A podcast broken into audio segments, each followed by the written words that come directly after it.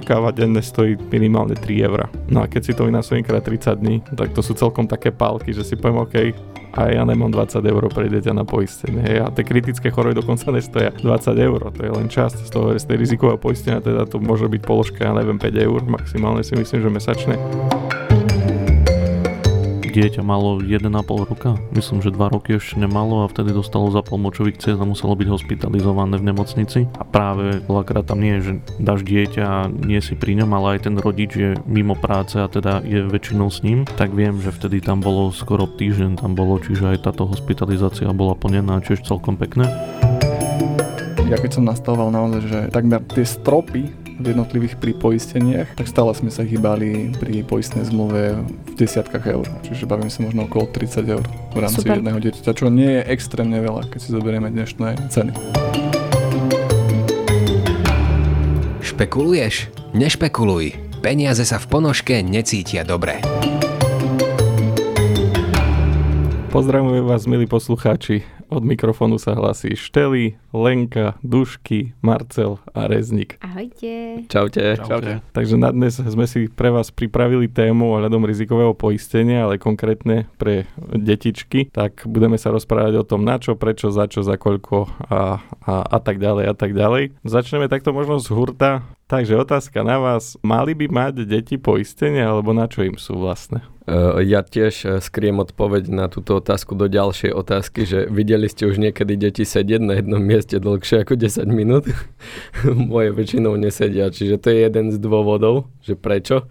U nás uh, je sú aktuálne teraz také hry, že skakanie z gauča do tulivaku, Sem tam sa stane, že takto netrafi. Mm. Zatiaľ deti poistenie majú, ale zatiaľ ho ešte chvála Bohu nevyužili. Čiže, ale aspoň vieme, že sú po mne napríklad. tak napríklad preto, lebo veľmi často sa dejú všelijaké úrazy. No ale čím menej trafí tulivák, tak tým menej peňazí potrebuješ, lebo ho nezničia. Či? tak, tak, áno, presne. presne taká logika tam funguje. Skúsme ešte. Je to, je to len o úrazoch? No, ja som práve chcela povedať, že ešte pokiaľ sa rieši poistná udalosť, lebo je tam nejaký taký úraz, že sa vznikne, ako častokrát to my rozprávame v našich kruhoch, že nejaké malé biby, tak to je ešte tá šťastná poistná udalosť, ale bohužiaľ život píše rôzne príbehy a ja si myslím, že minimálne to dieťatko by malo byť okrem úrazov poistené na rôzne vážnejšie choroby, ktoré môžu nastať v živote dieťatka a myslím si, že veľa rodičov si uvedomuje dôležitosť tohto produktu. Niekedy sa osmiam na tých rodičov a vravím im, že skvelé, že to pre to dieťatko chcete najlepšie, ale ako sa vraví, že dobrý rodič je aj dobre poistený rodič. Neviem, či sa tak vraví, ale ja to tak vravím. Ide o to, že tiež sa potrebujete chrániť, aby ste tu boli pre to dieťatko, myslím to v tomto kontexte. Takže ja si myslím, že to poistenie je veľmi dôležité a opäť budem opakovať, čo som už rozprávala možno aj v minulých podcastoch. Tiež by to rizikové poistenie pre detičky bolo povinné, tak ako je povinná zdravotná poisťovňa ju mať, tak tiež by bolo aj ako keby povinnosť, jednoducho povedané, mať to rizikové poistenie. Ja by som na Lonku nadviazal z mojej vlastnej skúsenosti z detstva. Ja som osobne nikdy nemal, keď som bol ešte dieťa, nejaké rizikové alebo úrazové poistenie. A to som mal tak nespočetne veľa úrazov, to, to keby som začal menovať, tak sme to ďalšiu polhodinku. Takže minimálne z toho hľadiska už z vlastnej skúsenosti viem, že ak by teda rodičia na to mysleli, riešili by to u mňa, tak uh, mali by vynahradiť nejaké tie prostriedky.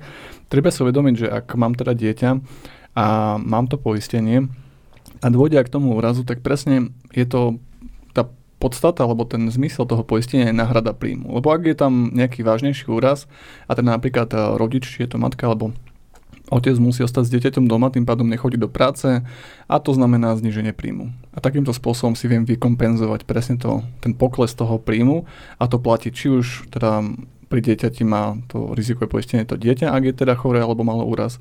Ak sa bavíme o tom rodičovi, že on má teda úraz, tak takisto poistenie je na to, aby mi to vykrylo môj príjem, ktorý stratím tým, že som doma, nemôžem chodiť do práce. A takéto posolstvo, ktoré si aj ty hovoril Lenka, s čím sa najčastejšie, alebo teda nie najčastejšie, s čím, sa, s čím sa často stretávam, je presne to, že rodičia chcú pre svoje deti všetko, vyriešia tam aj to úrazové poistenie, aj to poistenie z pohľadu možno nejakých závažných ochorení, ale na druhé miesto kladú seba a svoj príjem a sami seba nedajú vôbec poistiť, nedajú si žiadne svoje rizikové poistenie, čo je také trošku nezmyselné, lebo ak si uvedomíme len základný prípad, ak niekto už, väčšina z vás už teda letelo v lietadle, tak vždy, keď prídete do lietadla, prvé, čo vám povedia, Základom pri nejakej udalosti je to, aby ste si vy ako prvý rodič natiahli tú masku kyslíkovú, čo pomôže, že budete dávať kyslíkovú masku dieťaťu, ak vy odliete a tým pádom už je koniec.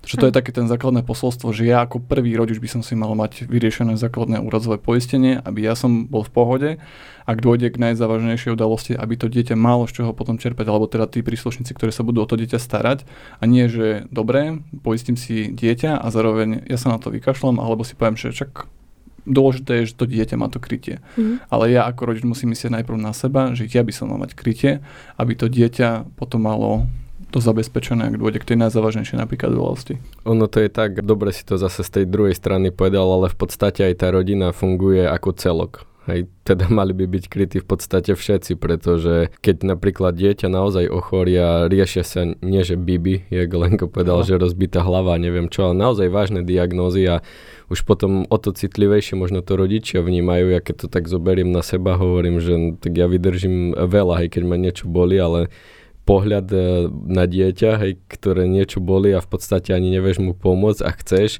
a hľadaš aj tie najposlednejšie riešenia, keď verím tomu, že keď príde nejaká možno ťažká choroba, tak rodič jednoducho nepôjde do najbližšej nemocnice, ale pôjde možno do tej najlepšej, bude hľadať možno to, tie najlepšie riešenia preto, aby, aby to tá rodina ustála ktoré sú samozrejme aj finančne nákladné potom. Hej, jedna vec je, že áno, dovolenka z práce a tak ďalej, ale už potom aj tá liečba a všetko okolo toho, keď to tak zjednodušene povieme, no dieťa sa samo do nemocnice odviezť nevie, na rozdiel teda od nás, ak to naozaj nie je niečo, kedy už sme, ja neviem, nemobilní, alebo je, je to nie, niečo také vážne. Čiže ja by som to povedal, že je to taký komplex, je to taký celok, že každý by mal byť krytý, ale malo by, malo by to byť také zmyselné, hej, že keď už vidíme, že možno to až tak finančne nevychádza, tak aspoň tie nejaké hlavné veci, aby naozaj potom neprišli možno aj nejaké finančné problémy a okolo toho kopec, kopec problémov, veď uh, však sú všelijaké relácie, už sme sa o tom rozprávali potom, uh,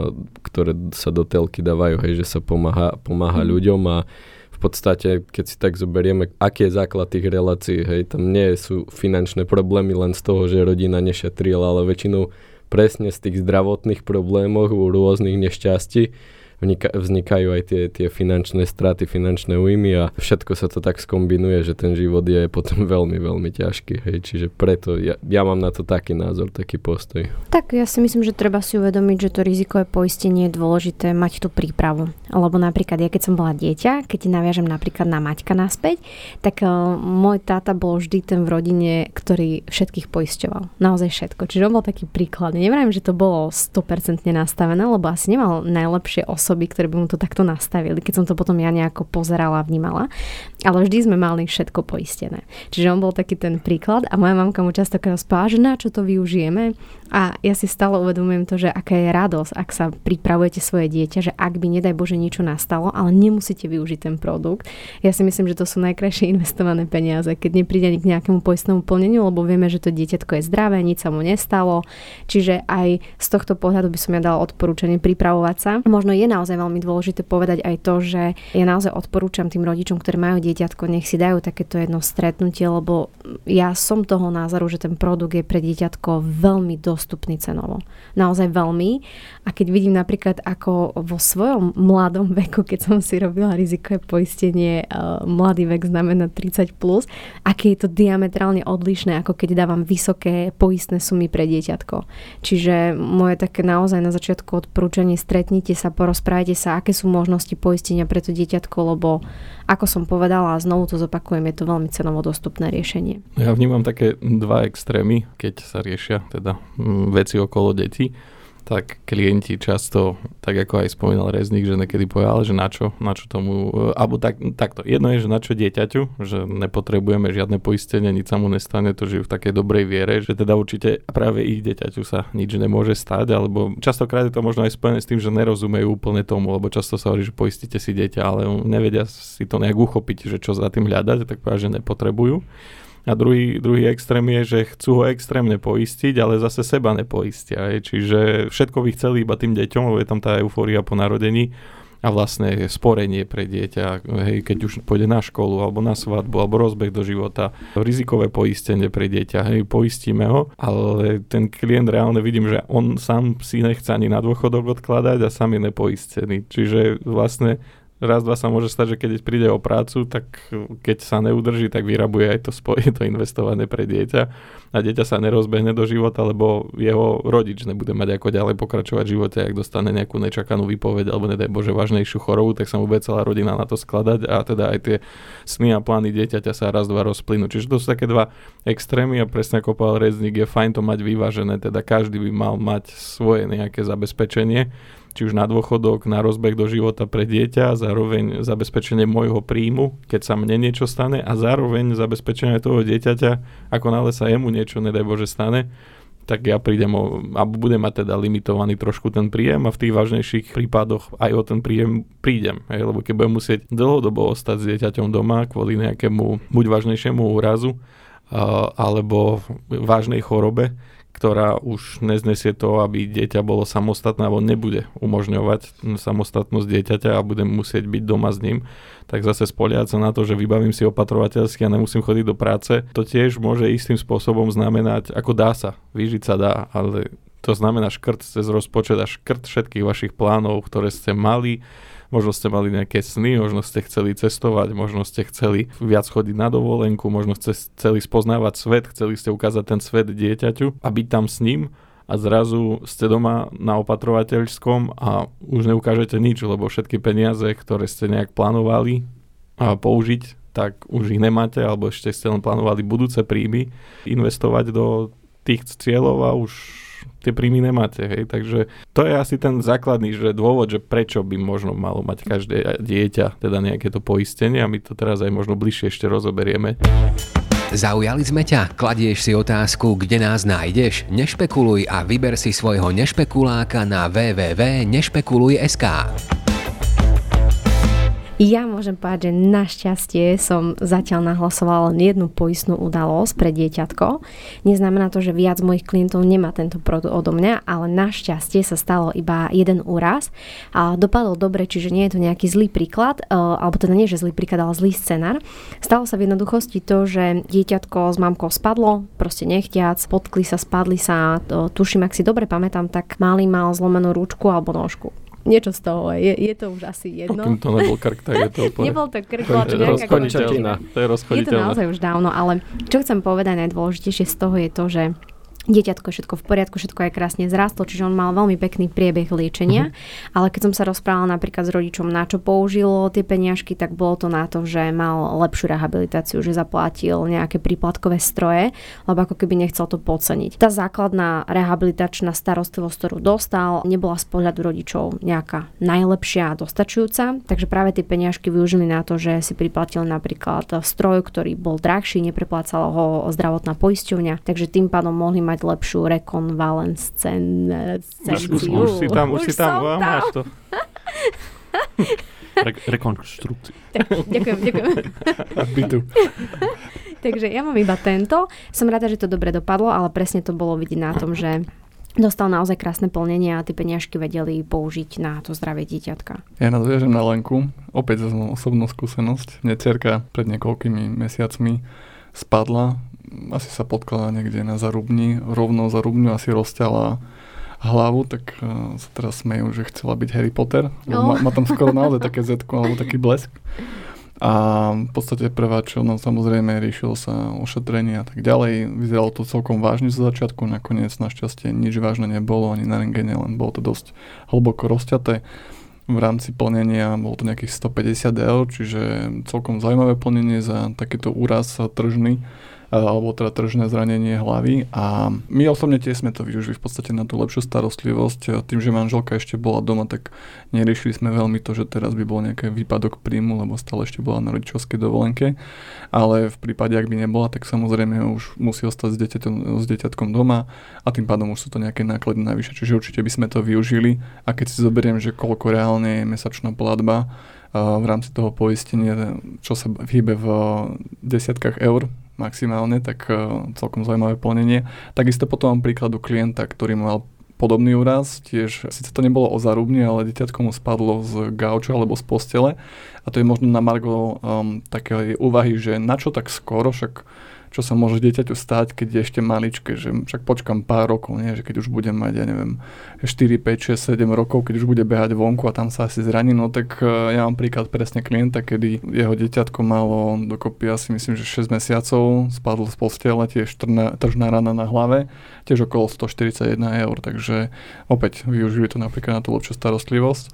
A potom mám príklad takisto aj v rámci rodiny, kde som riešil poistenie, tak tam bolo zlomenina ruky a tam cez 500 eurové plnenie, takže si myslím, že tiež celkom fajn. No ja som s tou klientkou mala vážnosť toho zranenia, čo malo, malo cez 1000 eur plnenie. Takže tiež veľmi pekné plnenie dostala. Vieš čo, ja mám 32 rokov a tiež som tam ešte z gauča spadnem, čiže dieťa by som, dieťa by som určite poistil.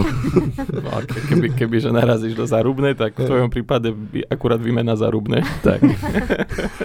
Ja už chápem, máme, že... máme tvrdé hlavy, takže u nás by išli tie plnenia na zarubne. Ja už chápem, prečo Marcel kúpil tulivak do bytu, lebo pravidelne padá z gauča a náhodou keby neustriahol, tak spadne do tulivaku. tulivaku. Len som to nevyladil, lebo vždy ho zabudnem tam priložiť ku gauču, vieš. A možno tak z praxe mi napadla taká otázka, že aké možno najdrahšie rizikové poistenie ste spravili pre m- malých klientov svojich? Že by možno si klienti vedeli predstaviť, že aké hľadne... Ja chápem, že záleží od toho, aké sú poistné sumy, od toho sa vyvíja a potom celé to poistné mesačné, ale Možno vieme nejakú cenovú reláciu? Tak ja by som len začal tým, že máš tam aj obmedzenie nejaký strop, čo mm-hmm. sa týka tých poistných sum pri jednotlivých pripoisteniach. A to bude aj... vysoko, keď už o strope hovoríme. Áno, čiže aj, aj, aj keby si chcel nastaviť tam neviem aké závratné sumy v hodnotách mm-hmm. tisícok, miliónoch eur, tak eh, máš tam obmedzenie. Niektoré pripoistenia sú obmedzené napríklad na 20 tisíc, mm-hmm. iné na nejakých 30 a tak, ale hýbeme sa v tých desiatkoch tisíc max. Ja keď som nastavoval naozaj, že takmer tie stropy v jednotlivých pripoisteniach, tak stále sme sa hýbali pri poistnej zmluve v desiatkách eur. Akože, čiže bavím sa možno okolo 30 eur v rámci Super. jedného dieťaťa, čo nie je extrémne veľa, keď si zoberieme dnešné ceny. No ja by som tiež povedala tú hladinku, že toto, čo ja som zatiaľ nastavovala, tak sme sa presne hýbali niekde od 25 do 30 eur. Lebo presne boli tam tie limity, že niektoré prípoistenia nás ako keby zastropovali, ale to chcem povedať, že je to veľmi priaznivá cena za to všetko, čo môže mať ten produkt a to dieťatko. No už keď si vezmeme, že um, cez vládu prešlo to, že na dieťa sa zvýšil prídavok uh-huh. z 30 na 60 eur, no tak dá sa povedať, že je to jedna z vecí, ktoré viete využiť. 30 eur na takéto rizikové úrazové poistenie a tých 30 eur môže ísť potom na ten štart do života, ktorý spomínal mm-hmm. aj Šteli, čiže na nejakú zaujímavú investíciu, ktorá sa, sa hodnotí počas tých 18-25 rokov a to dieťa potom vie využiť tento príspevok naozaj plnohodnotne. Mm-hmm. Ja, ja by som tam ale dodal, že aby sme nepomotali klientov, alebo aby sme to tak dovysvetľovali, že čo, čo je v tých 30 eurách, alebo ja tiež mám takú skúsenosť, že okolo tých 20-30 eur už sa bežne hýbe tá rizikovka, mne sa to darí aj trošku nižšie, ja to niekedy kombinujem aj s rodičovskou zmluvou, teda to dieťa nemá vlastné rizikové poistenie, ale ide do poistenia k rodičovi, teda do tej zmluvy, nerobí sa mu samostatná zmluva, ale aby sme uvedli aj mm, príklad, alebo aby som to tak nejako dal na správnu mieru, alebo inak, aby som uvedol iný príklad, lebo by ste povedali, že 30 eur a veľa klientov platí 30 eur, tak si môžu povedať, no tak to sme fajn, to, mm. máme, to máme dobre nastavené. Ale ak je v tých 30 eurách 15 eur alebo 20 eurové investovanie, zahrnuté, že je to investičné životné poistenie pre dieťa, tak v takom prípade tam platíte rizikovku iba 10 eur, rizikové poistenie a 20 eur je z toho investičná zložka. To znamená, že to dieťa je s najväčšou pravdepodobnosťou podpoistené. V minulosti to možno bolo dostatočné krytie, ale inflácia momentálne tie hodnoty dosť e, zožrala a tým pádom už sa môže stať, že naozaj to dieťa je podpoistené, 10 eurová rizikovka je relatívne slabá už na dnešné pomery. Čiže ak máte investičnú zložku pridanú v zmluve, tak tým pádom by mala stať minimálne, keď je investičná zložka 20 eur napríklad, tak tá rizikovka by mala stať ďalších 20, čiže mali by ste platiť minimálne 40. Potom je zase na úvahu, či má zmysel tá investičná zložka, či sa to nedá urobiť aj trošku efektívnejšie rozdelením tej investičnej zložky a rizikovej časti. Ale to už je zase na inú debatu, ale kvázi to samotné iba riziko by malo byť niekde možno na úrovni od tých 15, 20 až do 30 eur. Mm-hmm. Hej. V závislosti samozrejme to záleží aj od uh, toho, aké, koľko si môžu dovoliť rodičia vyčleniť na tú danú zmluvu, čiže teraz to nechceme nejak vzorcovať, že ak platíte za rizikové poistenie menej ako 15 eur, už je o ničom. Samozrejme záleží to aj od budžetu, ale aj, aj, aj. Sťahujú nám tu veľa kancelárie, čiže sem tam tu možno bude rušno. Taká súka, aj, aj, aj. tak sme sa všetci sme trošku poskočili, že čo sa stalo. Čiže nebudeme definovať, že asi v akej sume je zmluva zlá a v akej sume je dobrá, lebo naozaj môžu tam byť aj nastavené nezmysly. Uvedem príklad. Ja to tak aj vnímam, že často sa ľudia rozhodujú cez tie emócie, to ešte tak doplním, že keď si kúpia nové auto alebo keď si kúpia auto, tak idú nakúpať ten najlepší olej, aký existuje a najlepšie poistenie pomaly na to vozidlo, ale keď potom idú sami do potravín, tak veľmi špekulujú, že čo si kúpia na drahšie, na kvalitnejšie potraviny veľmi ani nepozerajú, he, lebo to zase nepotrebujeme, nemáme na to. Ale ako náhle sa jedná o auto, tým, že je nové, že tam tá euforia z novo kúpeného auta, tak mu doprajeme to najlepšie a potom časom možno, že aj do toho auta idú čoraz horšie prostredie prostriedky. A podobné to aj, aj pri deťoch, že ľudia keď alebo teda vnímam to tak, že a máme dieťatko super, alebo aj celkovo, že tam to časom asi nevy, nevymizne, ale že chceme, chceme to najlepšie dieťaťu aj na úkor seba. No a častokrát toto využijú práve aj niektorí poisťováci, že to dieťa poistia pomaly na 100 tisíc eur v prípade smrti a ostatné veci sú tam úplne zanedbané. Ja keď takúto zmluvu vidím, tak vidím, že tam bolo vyslovené hrané na city a na emócie a pýtam sa tých klientov, že ak sa nenaj Bože stane tá najtragickejšia udalosť, ktorá sa môže stať, proste ona nikdy nie je bohužiaľ vylúčená, tak čo spravíte s tými 100 tisíc eurami v prípade smrti vášho dieťaťa? Na čo budú slúžiť tieto prostriedky? Čo vám tie prostriedky vyriešia, akú situáciu vám vyriešia. A vtedy mi nevedia odpovedať, no viete, však to je naše dieťa. Hovorím, dobre, a teraz späť na Haiti na dovolenku ročnú, lebo ste prišli o dieťa, alebo čo toto tu má kompenzovať. To má kompenzovať nejakú stratu. A to vám akože zalepí 100 tisíc eur, vám zalepí oči, že ste prišli o dieťa a ja si myslím, že nie, že toto to, to absolútne nič nevyrieši, ale vy zbytočne preplácate poistenie, ktoré nevyužijete alebo ktoré ani nechcete využiť, ale, opač, ale ani že úplne že nezmyselné, že to ani nemá zmysel takto poisťovať. Je. Čiže ja si dovolím povedať, že niekedy, keď ja nastavujem rizikové poistenie pre dieťa, tak buď tam nie je žiadna smrť, teda žiadne poistenie smrti, lebo bohužiaľ, no, ak, ak ten rodič príde o to dieťa, tak jeho náklady súvisia tak s pohrebom, neviem, či ešte niečo iné tam môže byť súvisiace a tým pádom máme vystárané, alebo niekedy, keď tak, tak zakompenzujem tam nejakú úplne základnú smrť, ktorá pokrie práve tieto náklady, aby teda rodičom nevzniklo ďalšie ešte nejaké náklady naviac ohľadom toho pohrebu a teda zakompenzujem tam krytie služeb spojených s tým a tým pádom padla. Skôr sa sústredím na to, že čo keď to dieťa prežije a bude teda potrebovať či už nejakú pomôcku zdravotníckú, nejakú protézu, vozík, rekonštrukciu bytu, do budúcna už sa nebude vedieť zamestnať tak, ako by sa malo, lebo bude mať nejaké trvalé následky úrazu, bude mať tam nejakú invaliditu, čokoľvek. Takže fokusujem sa na tieto poistné sumy, ktoré majú vykompenzovať buď jeho znížený príjem v budúcnosti, alebo jeho zvýšené náklady na súčasnú rekonvalescenciu, alebo znížený príjem rodiča, keď bude musieť byť s tým dieťaťom.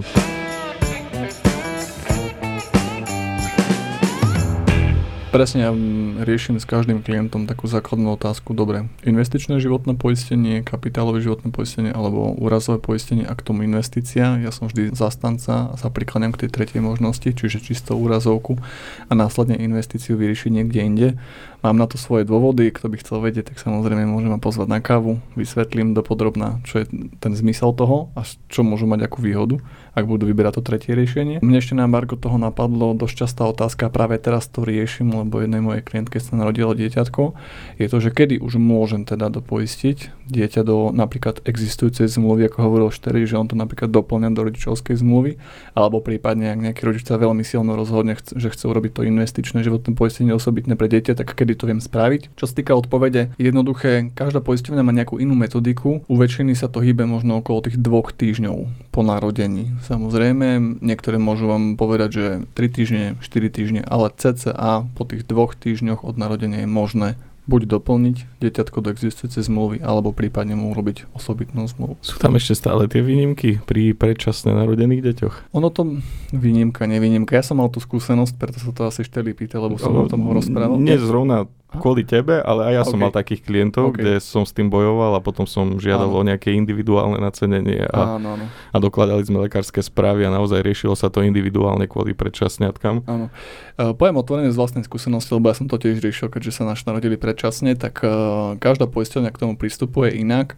Uh, z dvoch poisťovní som dostal odpoveď, že deti sú nepoistiteľné prvý rok, maximálne uh, dokonca dve mi dali, že úplne nepoistiteľné ani na úrazy, ani na choroby, že až o rok, pokiaľ budeme mať celú tú zdravotnú dokumentáciu po tom roku, tak môžem sa opätovne snažiť o doplnenie e, detí do zmluvy, prípadne urobením osobitnej zmluvy.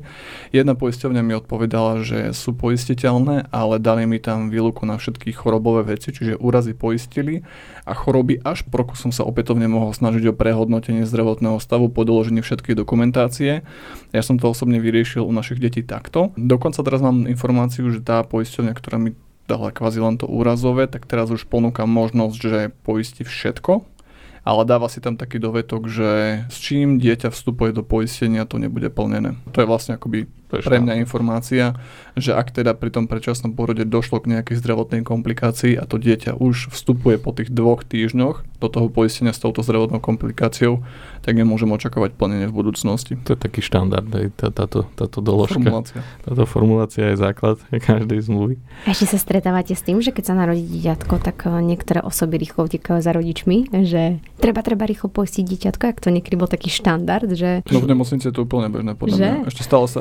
Už sa, čo sa už zmenilo, je to, že uh, zdravotné poistenie, to ja som mal osobnú skúsenosť, manželka leží po cisárskom reze a prvé, čo už za ňou sestrička príde a už je hovorí, že no dobre, že da, ktorú dáte teraz zdravotnú poisťovňu? E, vyriešime to hneď teraz, vieš, tak mm-hmm. ja mhm. som hovoril, dobre, ok, som sa z toho smial. Však manželka vie, že pracujem v tejto práci, tak dala samozrejme na mňa. Vie, vie.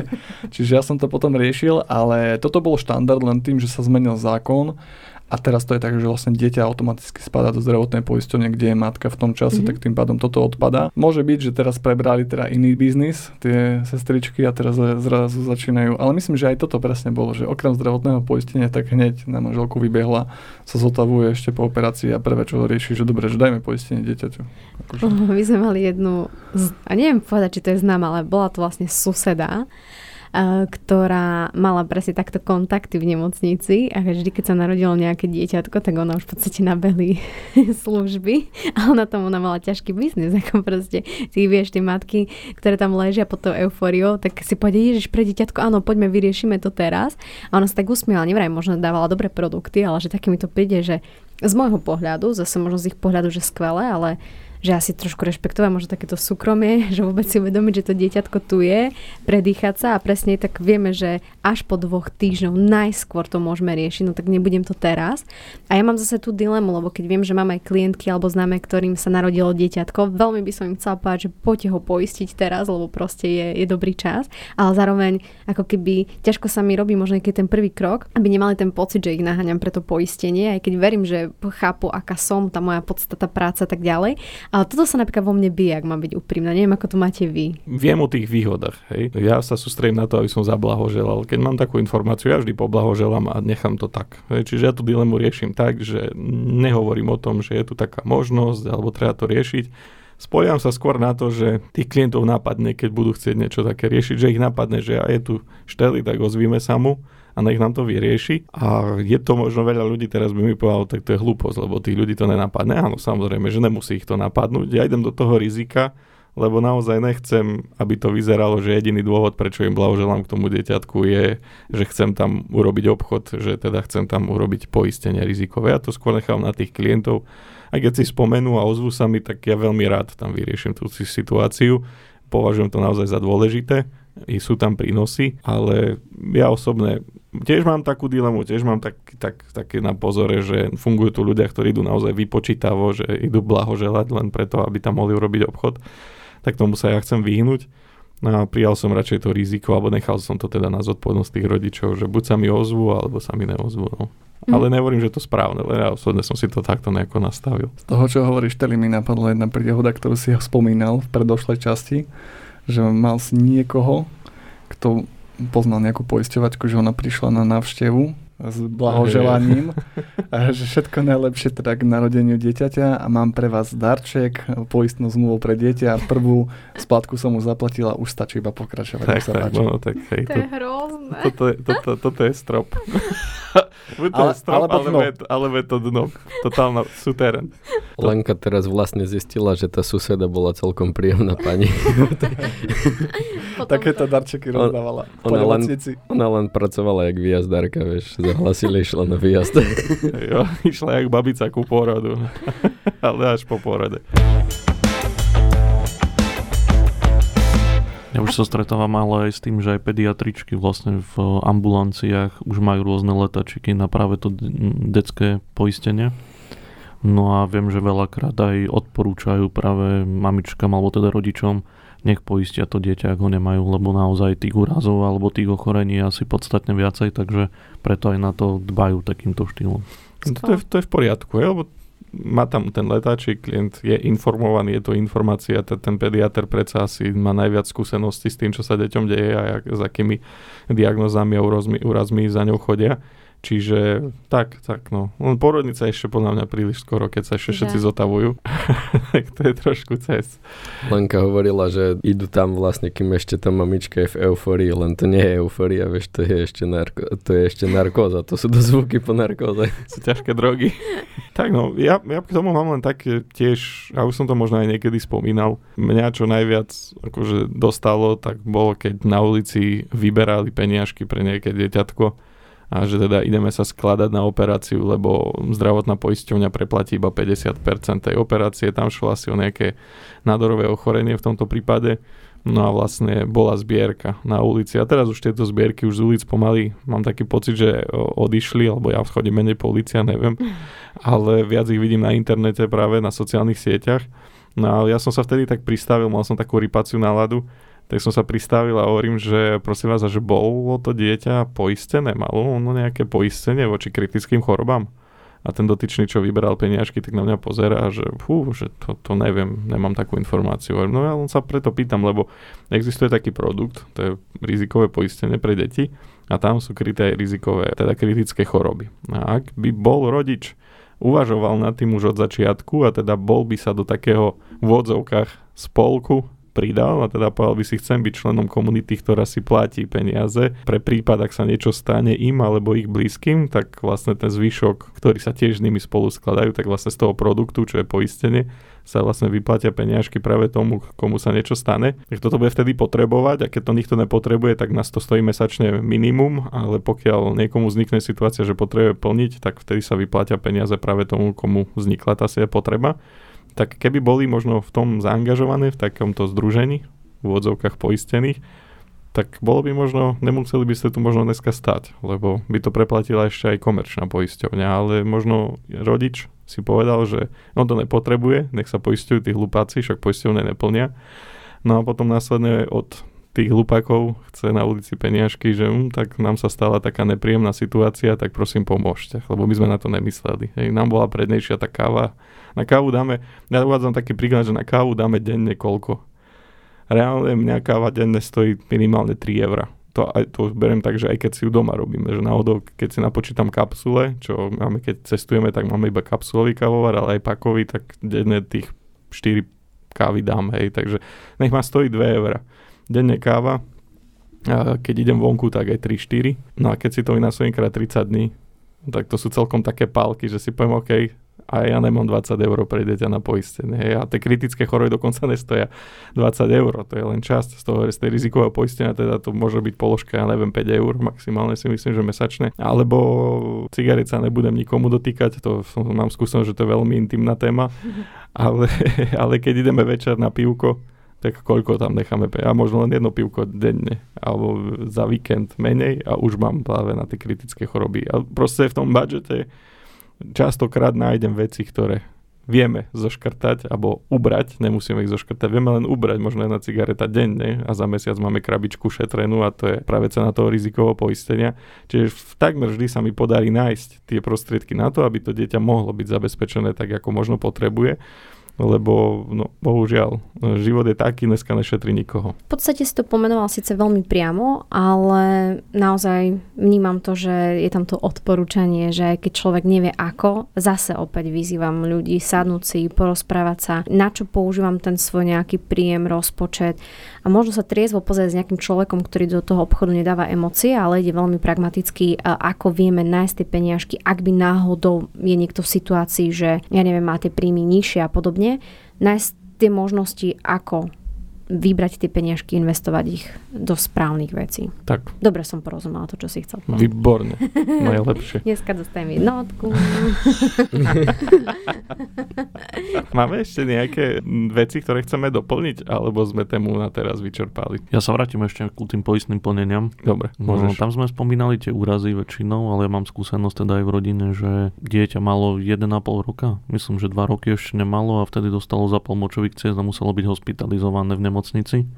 A práve aj čo sme spomínali, že veľakrát tam nie je, že dáš dieťa a nie si pri ňom, ale aj ten rodič je mimo práce a teda je väčšinou s ním, tak viem, že vtedy tam bolo skoro, skoro týždeň tam bolo, čiže aj táto hospitalizácia bola plnená, čiže celkom pekné. Čiže takýto, takáto vec. No a potom ešte, čo súvisí s tými úrazmi, no tak ja mám v portfóliu jednu školu a teda tam sú poistení žiaci. A tí žiaci, tým, tým že je to stredná škola, no tak e, sú väčšina, alebo drvivá väčšina aj do 18 rokov, čiže spadá to ako deti alebo žiaci školy, ale akože ešte v tom detskom veku.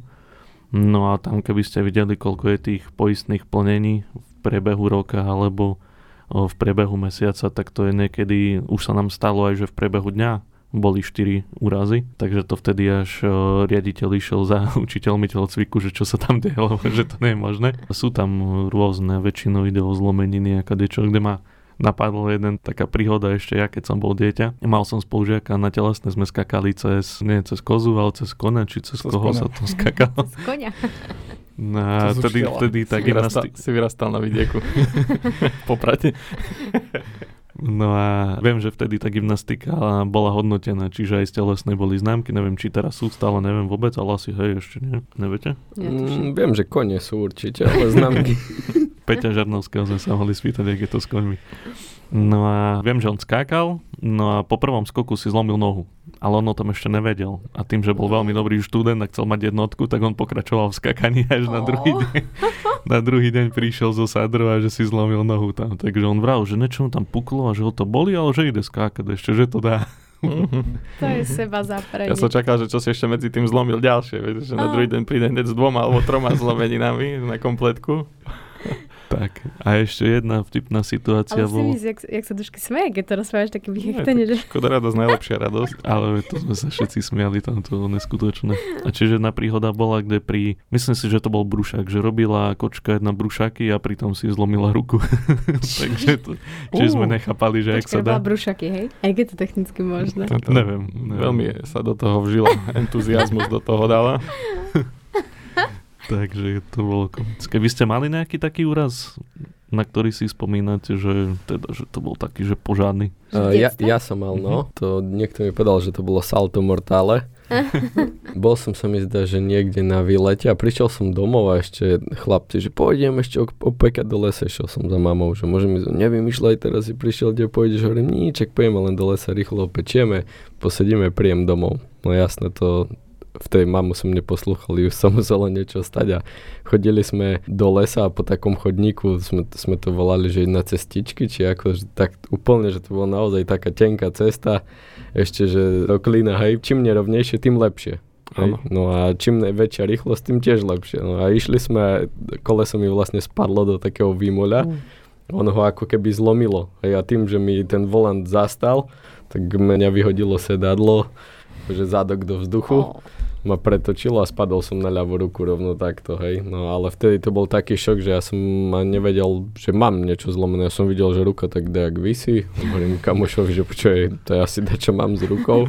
Ale že akože v pohode, on, to je v pohode. On normálne na to pozrel, som videl, až mu zle prišlo, no že sadni si na bicykel, odvezem ťa domov, ale o hodinu mi už došlo, že dačo, dačo sa deje, už to fakt, že bolelo. No a tri kosti, hej, tri kosti zlomené. Napravanie bolo tiež celkom vtipné. Oh.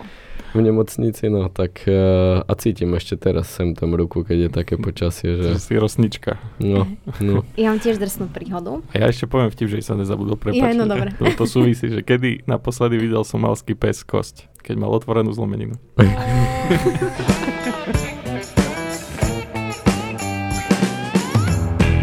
tvoje súky. No ja pokračujem v drsnej atmosfére. A ja keď som bola dieťa, tak som bola úplná rebelka. A ja som bývala na sídlisku v Košiciach Furča. A kto to pozná, tak vie, že to je proste úplne kopcovité sídlisko. Čiže ja som bežne išla dole kopcom, buď veľmi vysokej rýchlosti na bicykli, alebo ešte lepšie na korčuľach. Keď som videla schody, tak to bolo moje, lebo som to rolovala. Čiže čakali by ste za týmto príbehom, že čo som si spravila drsne. Ale pravda je taká, že raz som len prekračovala hombálku, zašpacala sa mi noha a zlomila som si ruku. Moja mamča tomu nechápala, keďže ja som sa navystrela také veci, že som skakala zo striech, hoci čo som proste vystrela na to, že som bola dievčatko. A úplne som si ruku o, zlomila tak, že viete tá hombalka, čo je z jednej strany, z druhej strany dieťa. No to sú štandard. Hej. Ešte stále funguje To sú štandardné vedačky, áno. Nájdeš ich ešte. Ešte sú... In- Introvertné deti majú takú, že len z jednej strany je dieťa. Ó, A z druhej rodič. vidíš, to je pravda. Tak, alebo sa odrážajú len tak nohami a spadnú. To som si zažil ako jedináčik. Aj. Jo. Teraz mám celivé srdce. Tak, alebo, alebo tenis jedináčik je taký, že pinkneš loptičku a čakáš a potom ideš po ňu. No takže takto. No. Takže tiež som mala, tiež mi hrozilo napravanie a bol to extrém. Akože som mala na celú tú malú ruku velikánsku sadru. Ale viete, čo je najviac švanda? Že si pamätám len dva pocity z toho, že som chcela preskočiť ďalšiu jamu, lebo však tiež som si neuvedomila, že mám zlomeninu a keď som vlastne tú ruku dala o kameň, alebo taký múrik, tak som ju necítila. Tak som vedela, že je prúser, že ju necítim, to bol prvá vec. A druhá vec, ani si nepamätám tie bolesti, ani nejak, nejaké také teplotovanie v noci, keď viem, že som tam mala teploty, tak sme išli do nemocnice, ale skôr som si pamätala, ako mi štikali tú sádru. A robila to taká velikánska sestrička, ktorá nemala v sebe ani kúsok empatie a s tými kliešťami mi zaštikla vlastne aj koža kožu a úplne mi spravila také bodky. Takže napríklad to je paradoxne, že to si pamätám, že bol drsný zážitok. Čiže v podstate ona dávala dole sadru a zároveň aj operovala. Hej, Hej, tak. už- Keď, keď trošku, tak ťa už aj otvárala. Ty si mala byť prvý pacient, ktorý mal šitú, šitú neotvorenú zlomeninu. Presne tak. To presne môj spolužiak povedal na základnej, tiež mu dávali dole sadru a tak, a jak prišiel, p- prišla tá sestrička už ku dlani, ne, tak on to tak e, dole tú ruku dával a ona, že však nebojte sa, ja vám neštiknem a jak dal nazad cvak. ro- Nebojte sa. S tými kliešťami celé tam mal. Neviem, či mu aj nešili tam jeden stiek, potom tak oštikli, že Nebojte sa, ja mám veľmi zlé skúsenosti. Môj otec, keď povedal niekedy, že nemaj strach, no, to na niečo upozorní pán nemaj strach, tak v tom momente už sme všetci brali Lexaurin. No. sa už vedeli, že toto bude zle, toto nedopadne dobre. No ja som nemal žiaden taký našťastie vážny úraz ako dieťa, to znamená, že už by som to nemal zakriknúť, ne, lebo už dieťa nie som. Tak, čiže ako dieťa som nejaké vážne nemal, mal som také tie štandardné, že sme sa spúšťali dole kopcami na korčuľach, ale až tesne pred tým, ak už trebalo zastaviť, sme zistili, že sme nedomysleli, ako zastavíme. Takže to schytali kolena a ja tam viem, že to dodnes má ešte asi boli. Ja sem tam tie chrupavky na kolenách, ako som brzdil na také mriežke okapovej, vieš, že máš a bude voda ti steka do toho žľabu a tam bola mriežka. A tam tam si som mal ABS vtedy, ti to to, to, to, to, triasla. to, to, presne tak, to, to, to, to, to, hej, takže, takže to viem, že to bolo bolestivé, viem, že som si rozťal oko o chladničku, ale to bolo na jeden steh, takže to ani neviem, či by nejaká poisťovňa plnila. Ako dieťaťu sa mi nejaké tie zlomeniny vyhýbali, viem, že som mal vybitý dých, to sa mi zase šmykli e, ruky z preliesky, keď som na ňu vyskočil, tak sa šmykli ruky a vybilo mi dých. Ale ja som skôr iných doma mal. No. ja som bol to dieťa, ktoré prišlo väčšinou celé, len kamaráti nevždy došli celí.